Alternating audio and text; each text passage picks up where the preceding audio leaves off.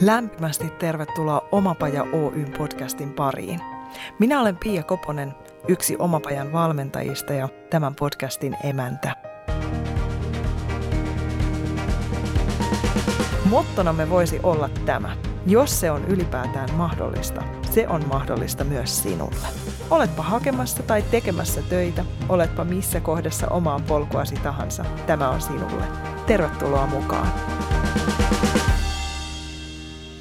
Jos ajattelen omaa polkuani työelämän parissa ja niitä vaiheita, joita olen kahlanut läpi tähän mennessä, mieleen nousee yksi aika oleellinen asia, joka olisi kannattanut ottaa hieman paremmin huomioon, ja minkä näen tietenkin kirkkaasti vasta nyt. Alussa olin sokeasti muiden palvelija. Tein ne työtehtävät, joita minulle annettiin, ja toteutin jonkun muun tekemää suunnitelmaa.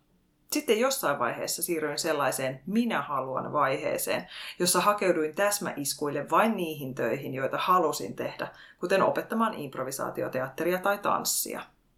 Sitten alkoi soveltamisen kausi. Tajusin, että samat sisällöt taipuvat aika moneen tarpeeseen. Viilasin harjoituksia asiakkaan sanoittamien toiveiden mukaan ja hoidin keikan kerrallaan niin ja kärsin aika ajoin asiakaspulasta, jolloin palasin hieman takaisin siihen minä haluan moodiin. Eli keksin kursseja ja koulutuspaketteja, joita halusin vetää ja yritin etsiä niihin sopivan määrän osallistujia vaihtelevalla menestyksellä.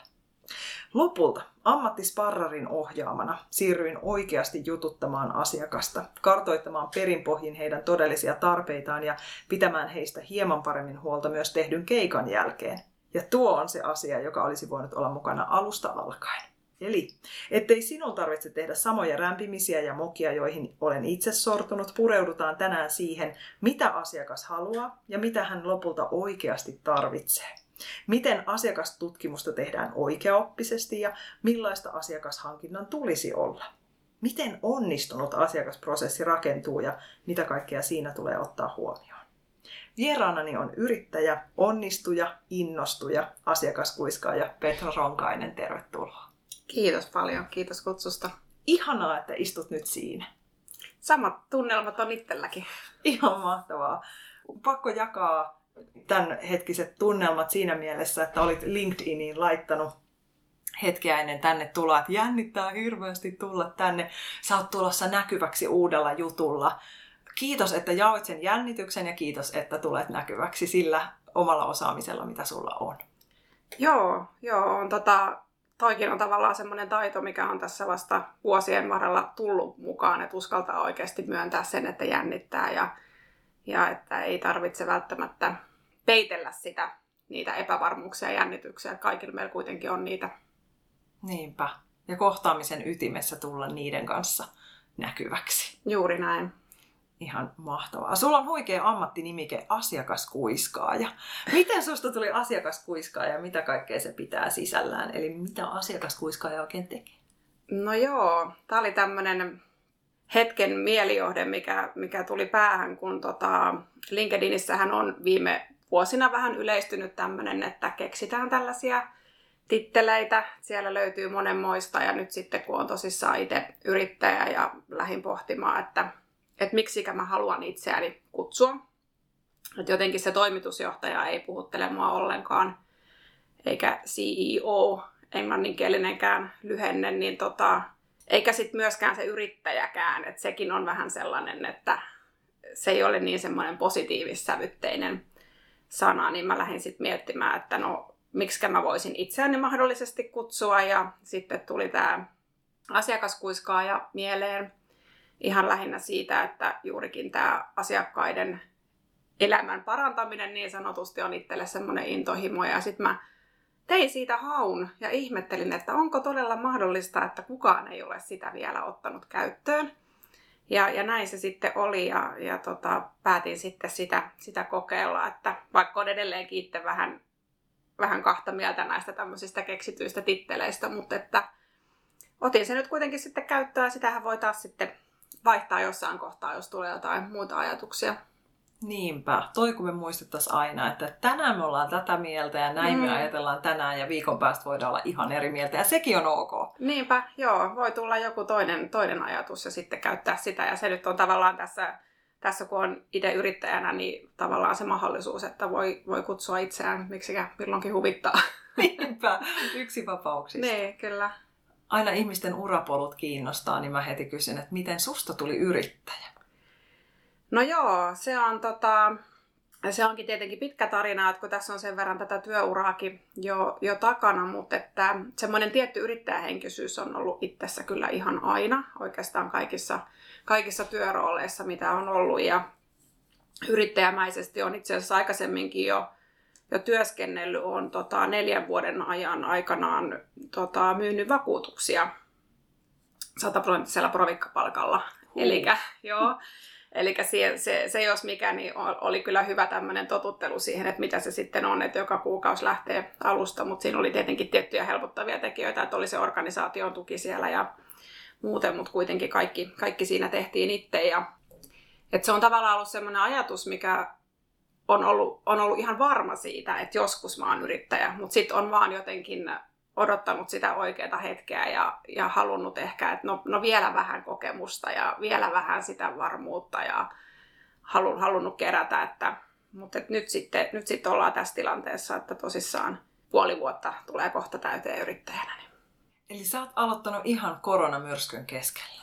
Joo, näin pääs käymään ja se ei todellakaan ollut se suunniteltu ajankohta, että tota, itse asiassa viime vuoden loppupuolella vielä lähin, lähin osallistumaan tämmöiseen asiantuntijayrittäjäksi tutkintoa suorittamaan, että jotenkin siinäkin kohtaa, vaikka oli jo tosi tosi varma, niin tuntuu, että mä haluan vielä vähän lisää sitä varmuutta ja oppia lisää ja päästä testaamaan niitä omia ajatuksia ja saamaan vähän varmistusta, niin, niin tota, ja siinä kohtaa oli ajatukset, että ehkä joskus kahden vuoden kuluttua tämä, tämä voisi olla ajankohtaista, mutta mutta sitten kävi niin, että, että tuli irtisano, irtisanoutuminen omalle kohdalle, myöskin niin kuin monelle mullekin tuli tässä, tässä korona-aikaan. Niin, ja sitten mä ajattelin, että no nyt se on sitten se hetki, että, että kävi miten kävi. Että, jotenkin siinäkin sitten, vaikka oli tämmöinen niin vastoinkäyminen, iso, isokin vastoinkäyminen ja en ollut sitä, sitä itse ajatellut tapahtuvaksi, niin lähti sitten se, että no tämä on nyt sitten varmaan se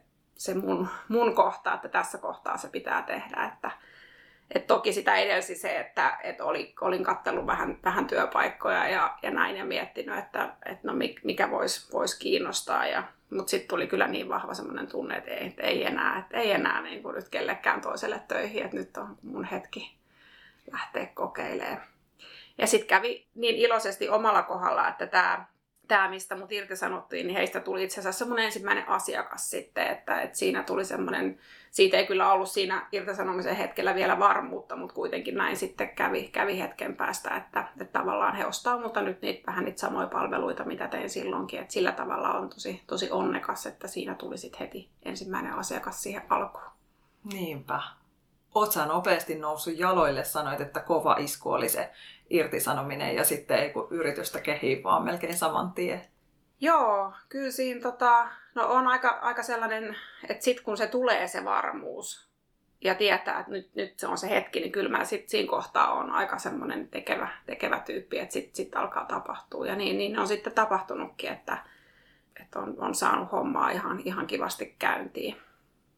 Mä vielä jotenkin palaan tuohon, kun sä sanoit, että sä oot pitkään jo tiennyt, että se on se sun haave olla yrittäjä. Ja sitten kuitenkin se aloittaminen oli niin vaikeaa, että vaikka tiesi syvällä mm. sisällä, että se on se mun juttu, niin mistä luulet, että se vaikeus tulee? Miksi me ihmiset hidastellaan niiden haaveiden toteuttamisen kanssa?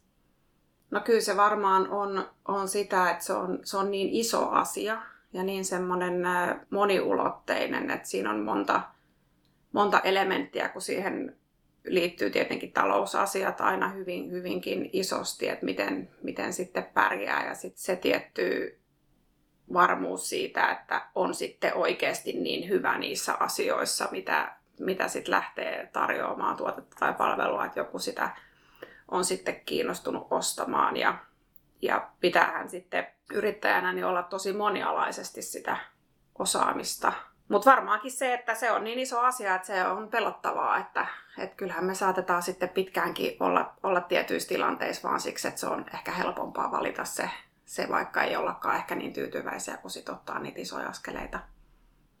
mitä sä teet työksesi? Mikä se on se sun tuote tai palvelu, jota sä myyt? No toi onkin itse asiassa yksi niistä vaikeimpia, vaikeimpia tota, juttuja itselle ollut, että mun yrittäjyys on ehkä siinä mielessä jännä, että mä oon, mä oon ollut varma siitä, että mun, mun niin persona sopii ja että mä haluan olla, olla yrittäjä, mä haluan olla yksin vastuussa, tehdä yksin päätökset, se ei pelota mua ollenkaan. Mutta kun taas sit monella voi olla niin, että on selkeänä se palvelu, että tätä mä haluan juurikin tätä mä haluan myydä tai tuote, mutta sitten mietityttää juuri nämä asiat, että, että miten sitten, kun pitää yksin olla vastuussa kaikesta, että se voi olla toisin päin. Ja mun on sitten pitänyt miettiä, että okei, mä haluan olla yrittäjä. Ja itse asiassa, kun mä tein tota SWOT-analyysiä itsestäni yrittäjänä, niin siellä tulikin yhdeksi tämmöiseksi uhaksi se, että onko mulla sitten mitään mitä myydä, kun mä vaan niin kovasti haluan olla yrittäjä. Ettei se vaan sitten käänny niin, että yrittäjänä toimiminen kiinnostaa, mutta sitten ei olekaan mitään, mitään palvelua, mitä myydä. Mutta tota, kyllä sekin on sitten tässä, tässä kirkastunut, kirkastunut ihan selkeästi, että se mitä mä oon tehnyt koko urani, niin on oikeastaan myyntiä, asiakaspalvelua ja nyt sitten viime vuosina myös markkinoinnin tehtäviä, niin, niin kyllä mä sitten tajusin, että mä pystyn niissä asioissa auttaa, auttaa sitten muita yrityksiä ja yrittäjiä ole, olemaan niin kuin tukena ihan valmentajanakin ja sitten konkreettisesti tehdä vaikka sisällöntuotantoa mm. yrittäjän somekanaviin, yrittäjän puolesta ja tämän tyyppisissä asioissa.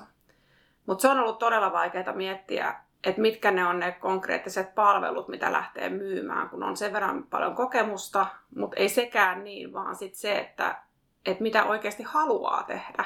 Niinpä. Et jotenkin mä pidän sitä tosi tärkeänä, että, että jos mä yrittäjänä yritykselle tarjon palvelua, niin, niin se pitää olla jotain semmoista, mitä mä todella intosi, intohimoisesti haluan tehdä, että mä pystyn sitten oikeasti olemaan hyödyksi sillä omalla palvelulla. Eli räätälöityykö se aina tilaajan mukaisesti? No se on vähän niin. Eli jotenkin ideaalitilanne, mikä olisi, niin olisi aina mahtavaa, että pääsisi käymään niitä keskusteluita että mikä on missäkin yrityksessä se tilanne, mikä on kelläkin yrittäjällä se tilanne ja mihin sitten eniten tarvii apua. Et no lähinnä tietenkin teemoina tämä niin myynti, markkinointi, asiakaskokemuksen parantaminen, että mihin näistä. Et sitten itse kun on myyntiä tehnyt aina, niin tietää sen, että, että nyt olisi järkevää etsiä se yksi tietty asia, se, se kärki, että tätä mä nyt haluan tehdä ja että se olisi paljon selkeämpää, mutta sitten sit mä oon tullut siihen tulokseen, että mä en halua liikaa rajata sitä, sitä että, että mitä, mitä palvelua mä myyn, että olisi vain joku yksi tietty, koska kuitenkin itsellä on ne intohimot niin moneen suuntaan ja pystyy sit useammassa asiassa auttaa.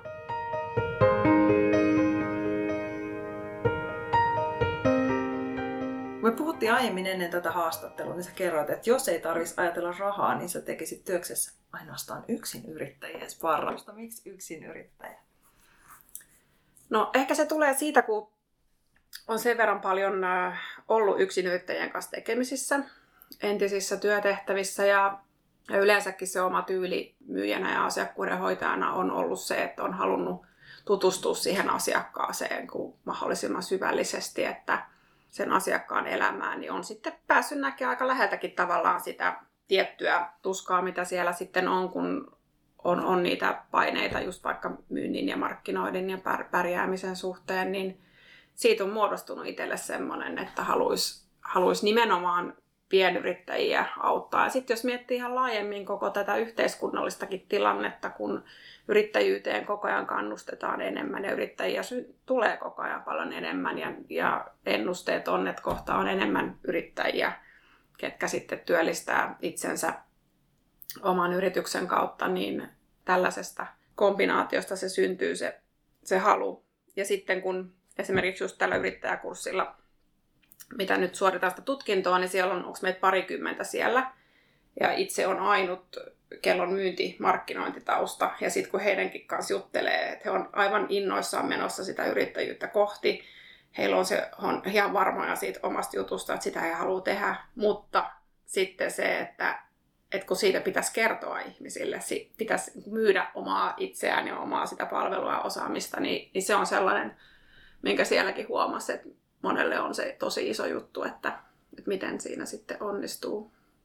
Ja se asiakkaiden hankkiminen, asiakkaiden löytäminen, varsinkin siinä alussa. Sä sanoit, että sulle tuli hienosti se, joka antoi, näytti sulle ovea, niin ostikin sut sitten seuraavassa kulmassa Joo, sisään. Mutta mitä semmoisia asioita sä sanoisit aloittelevalle yrittäjälle, että nimenomaan siihen niin asiakashankintaan mm. liittyen, mitä tulee ottaa huomioon tai tietää?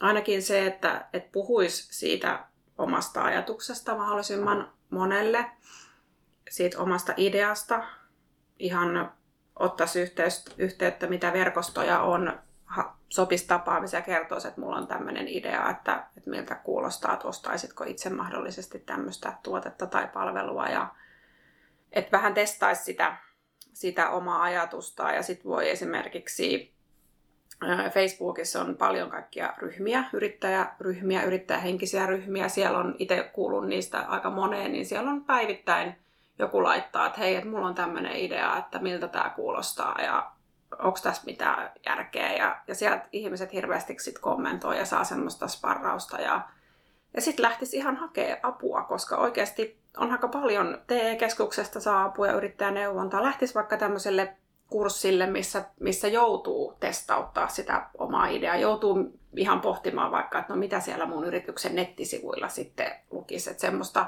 konkreettista ja toki sitten laskelmien tekeminen on yksi aika olennainen osa, että miettii sitä talouspuolta ja että alkaisi vaan puhumaan siitä. Että niinhän se sitten itselläkin kävi, että, että kun sitten tämä tilanne tuli, että mä olinkin yrittäjä ja olin jo itse asiassa sitä ennen kyllä tietyille ihmisille kertonut, että tämmöistä harkitsen ja, ja sitten sa, sai sitten sitä semmoista kannustusta ja niin se on tosi tärkeää. Että ainakin se, että nyt lähtisi puhumaan siitä asiasta, ettei vaan itsekseen, itsekseen mieti. Puhutaan myös asiakastutkimuksen tekemisestä. Mistä siinä oikeasti on kyse? No siinähän voi olla kyse hyvin monenkinlaisesta asiasta, että sitähän kun käytetään välineenä monessa eri tilanteessa, että, että miten sitten halutaanko vaikka testata jotain uutta tuotetta tai palvelua tai selvittää nykyisten asiakkaiden tyytyväisyyttä tai, tai saada vaikka kehitysideoita. Ja, eli hyvin, hyvin monikäyttöinen. Mutta se, missä itse sitä eniten tavallaan suosittelisin ehkä käytettäväksi, niin on juurikin tämä nykypäivänä, kun puhutaan paljon asiakasymmärryksestä ja asiakkaan tuntemisesta, niin, niin siinä, siinä, että saisi vähän sen asiakkaan ajatuksia paremmin selville, että mitä se asiakas nyt oikeasti ajattelee tästä meidän palvelusta, se olemassa oleva asiakas. Et sinänsä hassua, että, että sitähän päivät pitkät monesti yrityksissä pohditaan, mutta sit ei välttämättä kysytä ollenkaan, että no mikäs, mitä oikeasti nyt olet mieltä ja mitä kehitysideoita voisi olla sillä asiakkaalla. Millaisilla kysymyksillä sä itse lähdet liikkeelle uuden tai tuommoisessa tilanteessa uuden asiakkaan tai vanhan asiakkaan kanssa? No oikeastaan ihan aina niistä tavoitteista, että mitä, mitä halutaan selvittää. Et nyt on esimerkiksi markkinointiin liittyen ollut niin, niin sellaista, että et mietitään, että minkälainen sisältö sitä asiakasta puhuttelee siellä somekanavissa esimerkiksi, mistä haluaa lisää tietoa ja tämän tyyppistä. Mutta aina niistä tavallaan niistä tavoitteista, että mitä, mitä sillä tavoitellaan. Et se onkin tärkeää miettiä, että saatetaan joissakin yrityksissä sitten tehdä vaikka niitä asiakastyytyväisyyskyselyitä ihan kysely, kyselylomakkeella. Vuosittain kysytään samoja asioita, että kyllähän siitäkin saa tietyllä tavalla irti asioita ja sitten aina ehkä toivotaan kovasti, että niihin avoimiinkin kysymyksiin tulisi jotain vastauksia. Mutta että nykyään sitten mun mielestä ainakin on kasvanut tämä, että otetaan ihan tietty, tietyt asiakkaat, sellaiset niin sanotut unelma-asiakkaat ja vaikka puhelinhaastattelulla tavoitellaan heitä, että jutellaankin sitten vähän pidempi aika yhden asiakkaan kanssa, että siitä sitten keskustelun lomassa saa yleensä paljon enemmän tietoa kuin sitten tämmöisellä kyselylomakkeella. Minkälaisia asioita kannattaisi, jos joku nyt kuulijoista innostuu, että no vitsi, mä rupean soittaa mun kaikki unelma-asiakkaat läpi, niin millaisia asioita siellä puhelun aikana olisi hyvä käydä ehkä läpi? No oikeastaan ainakin mun mielestä se, että mikä se on se asiakkaan kokemus siitä palvelusta ja miksi se on valinnut olla asiakkaana. Että tavallaan nämäkin on just semmoisia asioita, mitä pystyy sitten käyttämään paljon siinä asiakasviestinnässä. Eli ihan asiakaspalautteita, asiakkaiden kokemuksia. Missä kohtaa se asiakas toivoisi ehkä jotain muuta lisää, missä kohtaa voisi vois kehittää sitä palvelua. Ja sitten tietenkin tämä, että suosittelisiko sitä muille sitä palvelua. Että noi on ne sit, mitkä itteeni tavallaan aina, aina kiinnostaa, että, ja mitä, mitä just paljon mietitään siellä yrityksissä, että, että mitäköhän ne asiakkaat nyt oikeasti tästä meidän jutusta ajattelee, niin sitten sit voi ottaa, soittaa ja kysyä. Mutta kyllä mä tota, mitä mä oon yrittäjän kanssa tässä, niin monet kokee sen, että, että no ei ne itse ainakaan halua soittaa. Et esimerkiksi korona, korona-aikanakin, mikä nyt tässä tietenkin osittain on vielä päällä, niin muutaman yrittäjän kanssa juttelin, niin vinkkasin vaan, että nyt olisi tosi hyvä hetki, kun vähän hiljenee, niin soitella niille asiakkaalle, että hei, että miten, miten sulla nyt menee ja miten tämä on vaikuttanut suhun. Ja, että ihan semmoinen aidosti vaan kysellä, että miten menee, kun kerta olisi aikaa, niin, niin sit siihen saattaa olla semmoinen tietty kynnys, että, että no ei, niitä, ei niille voi soitella ja häiriköidä. Et siksi ehkä asiakastutkimuksetkin yleensä sitten tekee joku ulkopuolinen taho ja kyllä se tavallaan voi ollakin, ollakin parempi sitten ihan, että jos ne asiakkaatkin on tietyllä tavalla tuttuja kuitenkin, niin että tavallaan se ulkopuolinen saattaa saada sitten siitä vähän, vähän enemmän irti. Niin, ruvetaanko me vähän sensuroimaan, jos sanoin, niin tuntuu, että nyt mä puhun sille ihmiselle, joka itse asiassa tarjosi sen palvelun mulle, niin ettei sille tule paha mieli, niin nyt mä jätän jotain sanomatta. Niin, niin voi olla ja sitten ei ehkä uskalla kysyäkään sitten niitä, että no mitä sä, mitä sä niin tekisit paremmin, että ei välttämättä sitten, tai kaivella sitä sellaista kehityskohtaa sieltä niin selkeästi sitten kysellä sieltä asiakkaalta. Mutta siinä on toki eroja Niinpä tapauskohtaisesti. Niin. Entäs ihan uusien asiakkaiden kanssa? Miten sä hankit itsellesi lisää asiakkaita? No oikeastaan ihan nämä, me se sano perinteiset markkinoinnin keinot, mutta ei nyt ehkä niinkään perinteiset, kun tuo markkinointikin tässä elää, elää koko ajan, että, että nyt, nyt on jo taas niin paljon tulee näitä uusia, uusia keinoja, jos puhutaan nyt digimarkkinoinnista ja muusta, mutta että yksinyrittäjänä, no mä uskon tähän henkilöbrändiasiaan aika paljon, eli pitäisi sitten tulla vähän omana itsenäänkin esille jossakin kanavassa, minkä sitten itse, itselleen valitsee sopivaksi. Että sehän toki määräytyy vähän sen mukaan, että mikä se kohde, kohderyhmä on. Pitää olla tietenkin nettisivut, että sut voidaan löytää ja, ja sitten ohjauksia sinne nettisivuille. Ja, ja sitten oikeastaan kun miettii myyntiä ja markkinointi, niin niissä monesti puhutaan just prosesseista ja myyntisuppiloista ja muista, mutta oikeastihan se on se myynti ja markkinointi, on sitä niiden asioiden tekemistä. Eli jos sun mielestä on joku yritys sulla tai asiakas, kelle sä haluaisit sun tuotetta tarjota, niin sit sun täytyy vaan ottaa yhteyttä, yhteyttä ja, ja kysyä, että miten, miten on ja että ei nyt ihan näin, että soittaa, että terveitä kiinnostaako, mutta sitähän se oikeasti on, että, että täytyy olla aktiivinen ja tehdä niitä toimenpiteitä. Että pitää olla hyvät suunnitelmat ja prosessit pitää olla kunnossa, mutta loppupeleissä se on sitä tekemistä. Ja sitä monesti sitten siirretään, koska se voi olla vähän epämiellyttävää. Hihojen kääriminen. Niin, kyllä. Joo. No kuvitellaan, että meillä on se asiakas siinä nyt sitten hanskassa ja me ollaan tota, hienosti hoidettu meidän keikka ja ja tota noin, niin miten siitä asiakasta sit pidetään huolta? Mitä se asiakas, mm. hyvän asiakaskokemuksen luominen vaatii? Niin, no ainakin mikä tulee ekana itselle mieleen, niin, niin olisi se, että ei täysin unohtaisi sitä asiakasta.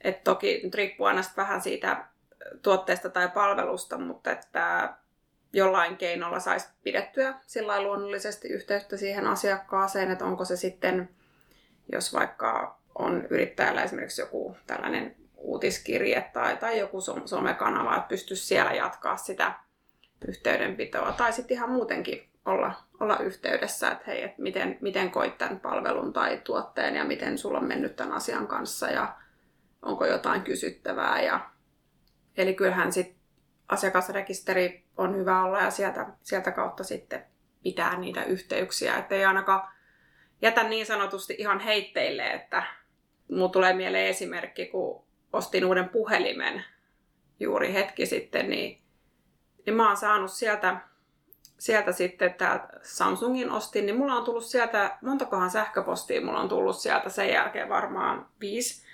Eli ne on lähettänyt mulle sähköpostia, että hei, että miten sulla on mennyt tämän suuren puhelimen kanssa ja ootko huomannut tämmöisiä tämmöisen jutun sieltä ja tässä sulle vielä muutama vinkki. Ja, ja mä oon ollut siitä jotenkin aika vaikuttunutkin, että, että okei, että... Mutta se on hyvä esimerkki siitä, että ettei tavallaan unoheta sitä asiakasta ihan täysin. Niinpä. Ja sitten mikä on kellekin sopiva määrä. Mm niitä yhteydenpitoja. Et ehkä senkin voi kysyä asiakkaalta joo, suoraan. Joo, just näin. Toi on tosi tärkeää se, se, että kun nykyään meillä on niin monia näitä kanavia, niin, niin tavallaan, että missä, millä tavalla asiakas haluaa olla yhteydessä ja mitä kanavaa, minkä kanavan kautta. Ja... Miten sä tota, profiloit nämä nykyiset digi- ja somekanavat, kun sä sanoit, että täytyy vähän tietää, kuka se kohderyhmä on, että tietää, missä kannattaa niin. näkyä, niin, niin miten ne niin kuin sun mielessä jakautuu? Missä on mitkäkin ihmiset? Niin, toihan on tosi laaja kysymys, kun mietitään, että onko se kohderyhmä sitten ihan kuluttaja vai, vai onko se business to business, mutta vähän ehkä raaka jako on jotenkin näin, että nuoret on Instagramissa ja sitten vähän vanhemmat Facebookissa ja sitten B2B-ihmiset enemmänkin ehkä LinkedInissä. Et siinä, siinä mielessä kyllä kannattaa tietenkin miettiä tarkkaan, että, ja sit myöskin sitä, että mikä tuntuu itselle ominaiselta kanavalta. Että, mutta kyllähän se kohderyhmä sen aika tarkkaan määrittelee, että ketä ihmisiä halutaan, halutaan tavoitella. Sä viittasit aikaisemmin siihen, että tulla näkyväksi niin omana itsenään tai se henkilöbrändin luominen juuri sen kautta, että kuka sä oikeasti oot. Mm. Niin mitä sä ajattelet omia postauksiasi tai sitä sun omaa someprofiilia, niin rakentuuko se tämän ympärille vai onko sulla siellä jotkut sensuurikertoimet, että en kerro milloin kävin sienessä ja en, mm. en kerro milloin leivoi piirakoita? Joo, toi on itse asiassa ollutkin mulle vähän semmoinen vaikeahko asia, kun mä mietin, että, että okei, että nyt mä oon yrittäjä, että nyt mulla täytyy olla sitten Facebookissa oma sivu ja, ja Instagramissa ja, ja LinkedInissä ja, ja näin. Ja kävin sitä pohdintaa itsekseni, että no, että miten, miten on, niin sitten mä tajusin, että no ei mulla kyllä itse asiassa tarvi olla, olla joka paikassa, että mä nyt itse panostan niin sanotusti LinkedIniin, tai se on se kanava, missä mä, missä mä itse nyt sitten oon. Mutta tämä on jännä juttu tähän yrittäjyyteen liittyen, tämä, että tuntuu, että nyt kun on oikeasti puhuvan omasta puolestaan ja oman yrityksen puolesta, niin se helpottaa tosi paljon sitä, että mä oon ehkä ottanut joskus silloin, kun on ollut ollut tavallaan edustanut sitä työnantajaa siellä, siellä somessakin, niin ottanut sille aika ehkä turhankin vakavasti sen, että nyt mun täytyy edustaa täällä jotain tie, tiettyä tyyppiä, että mä en, en saa olla niin oma itteni ehkä, mitä olisi halunnut, mutta nyt siihenkin on tullut semmoinen tietty vapaus, että nyt mä voin olla just sitä niin kuin aito oma itteni ja että mun ei tarvi enää miettiä, että mä edustan jotain tiettyä yritystä, vaan nyt mä edustan vaan itseäni. Niinpä. Että se on tuonut tavallaan semmoista vapautta siihen ja, ja hauska nähdä, että mihin se johtaa, että, että mitä sieltä sitten, mitä kaikkea sinne tulee sitten laitettua. Mutta kyllä mä semmoista niin avoimuutta ja aitoutta perään kuulutaan, mitä muutenkin aina sanotaan siinä, siinä tota henkilöbrändissä. Ja ihan vapaasti mun mielestä voi puhua ihan ihan mistä vaan, että et ei sen tarvitse aina olla semmoista jotain tiukkaa asiaa, että juurikin tuoda sitä omaa itseään esille niin kuin aitona, aitona omana itsenään ja ihan ihmisenä siinä, missä kaikki muutkin. Niin. Mä oon linkkarissa seurannut aika monikin on jotenkin tullut niin sanotusti kaapista ulos työuupumuksensa kanssa. Että siellä on kerrottu, että hei, että jos olette ihmetellyt, että on ollut hiljaa mm. tässä puoli vuotta, niin on ollut vähän latailemassa. Joo. Musta se on hieno suunta, että jotenkin ei pidetä sellaista valtavaa kulissia yllä, vaan että kuka tahansa voi milloin tahansa väsyä ja mm, uupua ja tulla kyllä. siihen niin kuin pysäytyksen paikkaan. Joo. Joo, se on totta ja se on ehkä yksi sellainen asia, mitä itse arvostan tosi paljon, koska se tuo, tuo just esimerkiksi linkkarinkin sitä inhimillisyyttä. Ja kun me kaikki tiedetään, että se on sellainen, mikä valitettavasti yleistyy koko ajan, että ihmisillä tulee sitä työuupumusta ja, ja it, itsellänihän on myöskin se työuupumustausta, tausta, että on osun, osunut se kohdalle, mikä sitten on yhtenä tekijänä juurikin vienyt, vienyt tähän yrittäjyyteen, että et pari, pari vuotta sitten päädyin ö, irtisanomaan itseni tyhjän päälle johtuen, johtuen juuri siitä, siitä työuupumuksesta, mutta siinä oli sen uupumuksen lisäksi sitten, no niin kuin monesti sanotaan, että sit kun ihminen uupuu, niin myöskin ehkä ne, siinähän katoaa se kiinnostus ehkä niihin omiin työtehtäviinkin, ja, tai sitten voi tulla semmoisia todella suuria pohdintoja, minkä äärelle sitten joutuu ihan miettimään, että no, et onko tämä nyt ollenkaan mun juttu, mitä mä oon vaikka tehnyt tässä monta vuotta. Itsekin mä olin 14 vuotta vakuutusalalla. Sekin tavallaan sitten tajus, että, että niin kiinnostunut kuin mä niistä vakuutuksista olinkin aina ollut, niin mä tajusin, että ei ne itse asiassa kiinnosta mua enää, enää niin, että mä jaksaisin tai, tai näkisin, että vielä vuosia eteenpäin mun, mun työpäivät koostuu siitä, siitä asiasta. Eli sellainen totaali pohdinta, että no mitä mä nyt oikeasti sitten haluan tehdä. että kun itsellä on sellainen tausta, että ei ole koskaan ollut sitä sellaista, että selkeää näkemystä heti nuoresta asti, että mitä haluaa tehdä. Että on ollut vähän semmoista ajautumista, todella mielenkiintoista ajautumista ja hyvää ajautumista, mutta kuitenkin niin siinä kohtaa sitten piti pysähtyä miettiä, että mitä mä, mistä mä nautin niissä, niissä työpäivissä ja mitä mä osaan tehdä ja, ja mikä mua kiinnostaa. Ja sitten yhtenä isona asiana just just oli tavallaan se, että, että miten ison roolin mä haluan kun työlle antaa mun elämässä, koska sitten sit se meni vähän siihen, että oli vaan oli ainoastaan työ ja sitten työstä palautumista, työpäivään valmistautumista, että ei oikein ollut mitään muuta, muuta enää sitten siinä, siinä uupumisvaiheessa. Niin. Mutta ne on isoja, isoja ratkaisuja ja vaikeita tilanteita, että mihin, mihin sit siinä joutuu. Mutta tosissaan itsekin kyllä kannatan sitä avointa puhetta siitä, siitä asiasta, että, että mitä avoimemmin me kaikista noistakin puhutaan, niin sitä helpompaa on aina ehkä niillä, ketkä on siinä tilanteessa ja tulee ehkä jotain juurikin uskoa siihen, että kyllä niistä selvitään asiat voi olla paremmin.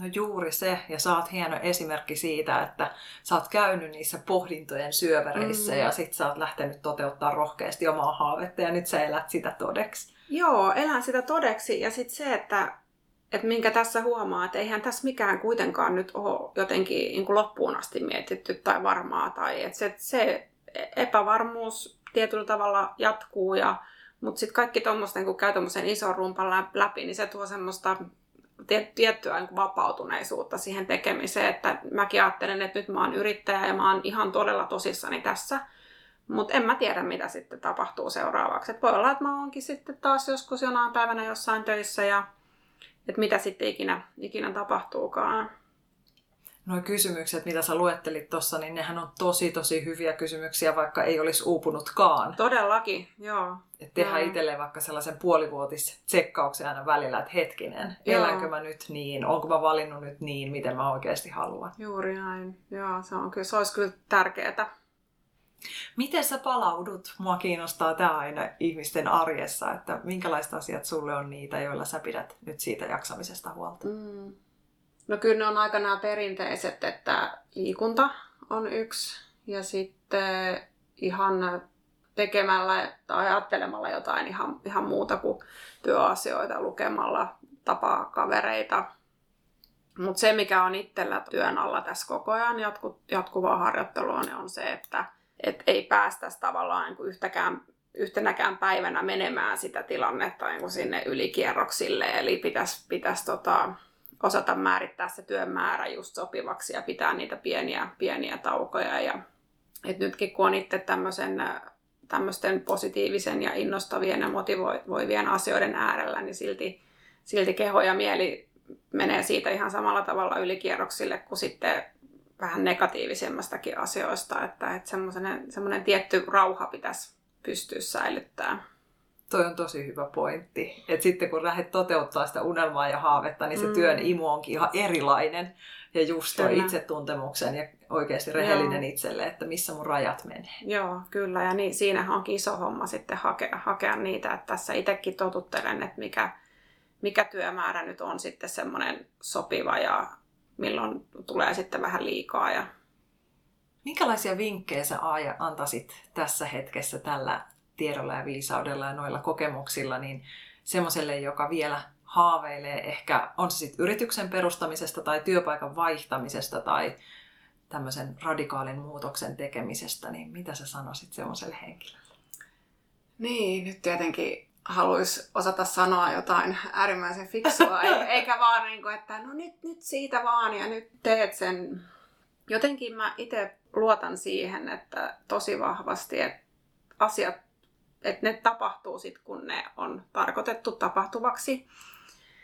Että isoja asioita, niissä ne ottaa aikansa, mutta sitten myöskin, että et kyllähän se sitten vaatii vaan sen lopullisen uskalluksen ja sen, sen rohkeuden kaivamisen jostakin. Että et sitä rohkeuttahan se vaatii, että et nyt kun on itse tässä näitä tiettyjä kokemuksia taustalla ja on, on saanut kokemusta siitä, että asiat aina järjestyy, niin jotenkin ehkä sitten sekin, että ei, että ei miettisi sitä niin vakavasti, että nyt jos mä tämän teen, niin, niin mitä jos mä epäonnistun, tai ei sen tarvi olla mikään loppuelämän juttu, että se voi kokeilla, voi kokeilla yrittäjyyttä, voi kokeilla jotain muuta. Ja sitten hän voi tajuta, että no ei tämä olekaan mun juttu, että mä viihdynkin paljon paremmin siellä työsuhteessa tai että ei ehkä niin, niin vakavasti suhtautuisi siihen. Että sen täytyy olla sitten jotenkin lopullista. Siihen on hyvä lopettaa. Kiitos Petra. Kiitos paljon.